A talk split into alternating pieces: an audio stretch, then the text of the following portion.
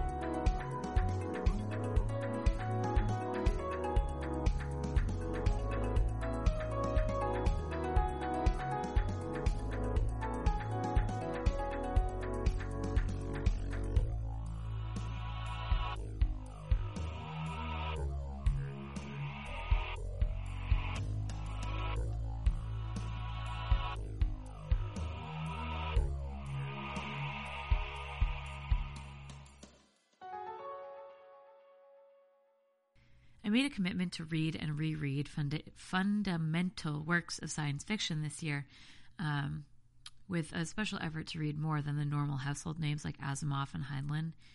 And what's been sticking in my mind through this project, I've read a handful of novels so far that were on my list, is how we live inside, how structures of our current environment inform how we envision the future um, in the first foundation novel, we get to the year 15,000 and we're still paying income taxes. Um, topical. I hope everyone decided not to pay theirs this year. Um, nuclear power is king. Coal is considered barbaric, and um, nuclear power is even used to create a religion as a system of power and control. Um, I started Caves of Steel the morning I was writing the script which is the second in the I, Robot collection, the first novel, since I, Robot is a collection of short stories. Um, like in Foundation, in Caves of Steel, uh, we're still smoking, um, which, like, not a moral judgment, just curiosity. And uh, the um, Elijah Baley, the police officer in Caves of Steel, is mourning the fact that tobacco production is decreasing, and it, it may not be long before he's no longer able to smoke uh, organic, homegrown um, tobacco. Uh, humankind has made positronic brains and nearly sentient robot life colonized other worlds, but we are still smoking cigarettes, smoking cigarettes and pipes. Um, in the first 50 pages of Caves of Steel, you read about cops, class warfare, pensions, a reimagined New York with no privacy and not enough food or space, spacers, Otherworlders versus Earthmen. Thousands of years have gone by, and in both these stories, Foundation, the Foundation novels, um, well, they're short stories, the first novel, and the I, Robot novels, um, Asimov clearly can only see continuations of our current problems. Um, current to him, writing in the 1950s, and even concerningly current now in the 2020s. So, I mean, maybe he's not that far off the mark. It's been 70 years, and uh, it's still pretty relatable. I do think it's really sad to think of the future this way. um, income tax. income tax really set me off. Uh, obviously. And the uh, the idea that I keep coming back to throughout all of this is that you can't see or imagine a future or imagine yourself in a future that you don't know and can't conceptualize. My knowledge of Asimov's entire body of work is limited, um, hence the dedication this year to him and others. Um, but I think it's unlikely he'll be exploring gender or race, uh, which is fine. Not everyone needs to do to do everything, um, and you know what you're getting with those sort of very specific authors writing at very specific time frames. Um, more contemporary, even sort of the cis white male uh, sci-fi authors um, have more sort of interesting explorations and ideas. Uh, so even between the 50s and the 90s and the 90s and the 2020s, um, things have changed. Uh, even from an author of a certain set of demographics. Um, but anyway, Asimov, you know what you're getting. Um, it was a really refreshing treat to read Octavia Butler's parables um, because they are too extremely real and too extremely honest. Um, I started Sower and started crying, and my stomach hurt within like 37 seconds. Um, so, of course, I finished the entire novel in three sittings. Um, thank you, H, for your copies, and A for the hype as I was getting started reading. Um, Talents was even more powerful, in my opinion. Um, a vision of our actual now from the mid 90s, incredibly eerie and disturbing. Um, a whisper of Make America Great Again. Um, a phrase both harkening back to Charles Lindbergh et al. Um, and forward to, uh, you know, you know who I mean. I refuse to say his name on my podcast. um, throughout both parables, obviously the creation of a religion in Earthseed is super interesting. Um, it's a science fiction book and a religion with the scientific elements. Um, the Talents ends with Olamina's journal entry from 2090. Uh, she's nearing death. She was born in 2009, 18 years my junior um, and the first Earthseed shuttles are taking off. Is that our future as opposed to pensions and income taxes in the year 15,000?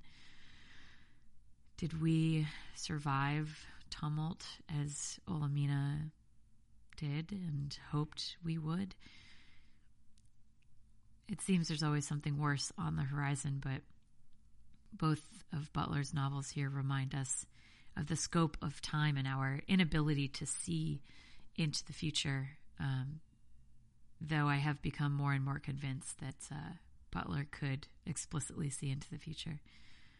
Um, Marge Piercy is another author imagining a future that's so vastly different from our own. Um, no income taxes. Uh, Woman on the Edge of Time was written in 1976 about a Mexican American woman who is in a mental institution against her will. And she's visited by a time traveler, a person of initially indeterminate gender who takes Consuelo to a community driven, idyllic utopia. Gender hierarchies have lost their importance. The future is bright and the future is different. Um, if I recall correctly, I read this book back in 2019 and cannot wait to revisit. Um, might have been really early 2020. Um, I was tracking down the title of this novel because I could not remember, and I was browsing Piercy's other novel titles, and it looks like gender takes a large role in at least one other of her novels. The title is He, She, It. Um, he, she, and it, and I'm, I'll likely read that one next. So I'm really looking forward to that to sort of explore these different aspects of life, um, looking forward into the future. Um, I also feel this way generally, like this sort of sentiment I'm describing about 80s movies that all take place in the near future, um, the you know the early 2000s or the 2020s. Um, the question I perpetually ask, or the conclusion I kind of am coming to, is um, you know these movies are a reflection of filmmakers' perceptions of their current reality, imagining what must come next or what could come next if we carry on as we are. Um, Demolition Man, sort of police state utopia. Um, go, just stop what you're doing and just go watch Denis Leary's speech um, because it pretty much sums up everything about my life that I feel. Um, but you know, movies like Judge Dredd and uh, Running Man and all of these like post-apocalyptic or apocalyptic. Escape from New York is another good one. Um, I love these movies and I would love to read an essay collection, one essay about each of these movies um, and how they're just like contemporary uh, events inspired the writers of these movies and filmmakers. Uh, so, anyway, all of this brings me back to ideas about the future, kind of generally. Um, different people, different times, different views, and understanding all come to different conclusions about what the future looks like. For me, to be honest, it's really hard to envision a future different from the current now. I can't imagine what less pain and more understanding looks like. Um, I have to be held and loved and reminded uh, that it won't always be this bad. Um, it makes seeing and finding my own joy easier to be reminded, but it's still not easy.